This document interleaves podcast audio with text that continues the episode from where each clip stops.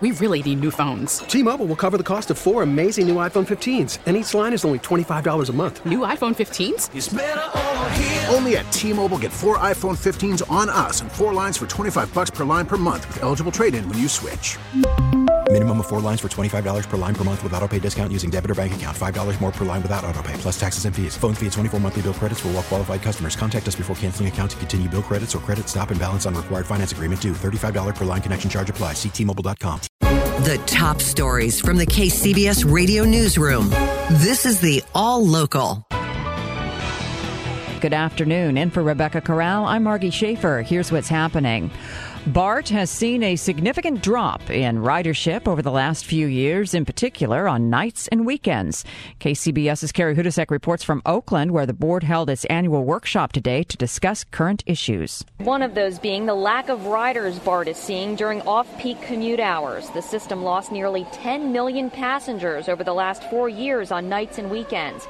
More people are driving in cars because of the crime, filth, homeless people, unreliable schedules, and ticket prices. BART spokesperson Alicia Trost says that's why they're considering incentives to lure people back. When there is a dip in ridership, um, even on the weekends, it does impact our bottom line. So some of the topics that we're talking about um, are discounts. Kids ride free.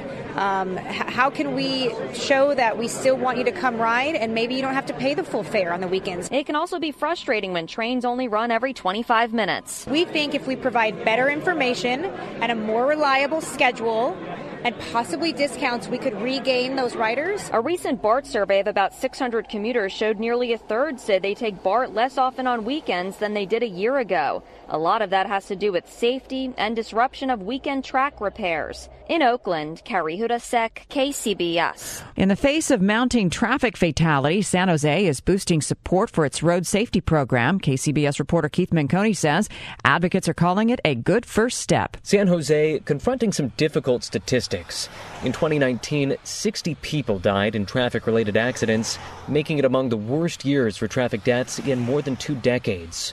So this week, the City Council voted to boost the funding for its Vision Zero plan, aimed at eliminating such deaths in the city.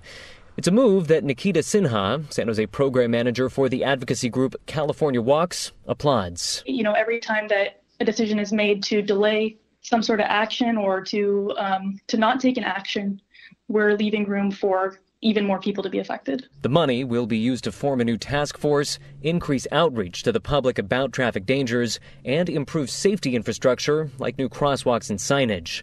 Sinha says, though, that an even larger commitment is needed. I think this is a really good first step, but in order for us to actually meet these goals, this can't be all that gets done. In the Silicon Valley Bureau, Keith Menconi, KCBS. California's billion dollar effort to tackle homelessness is coming under the microscope in San Francisco.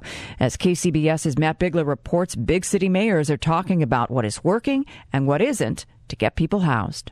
Hearing on homelessness. Over the last two years, California has put over a billion dollars toward the homeless crisis. And Assemblymember Phil Ting says the challenge isn't more housing, but stopping people from becoming homeless in the first place. At a time where we have uh, unparalleled economic prosperity, uh, we seem to have more and more people who just can't seem to pay their bills. The mayors of San Francisco, San Jose, and Oakland all talked about how they are using the state's homeless funding. Oakland's Libby Schaaf says they've been able to roughly double their shelter capacity. We are very clear that our measure of success is not just shelter, it is permanent housing, and it is also preventing people from becoming homeless to begin with. To that end, she is calling for a permanent pipeline for homeless funding, as well as a legal mandate to end homelessness. It's estimated there are some 125,000 unhoused residents in the Golden State.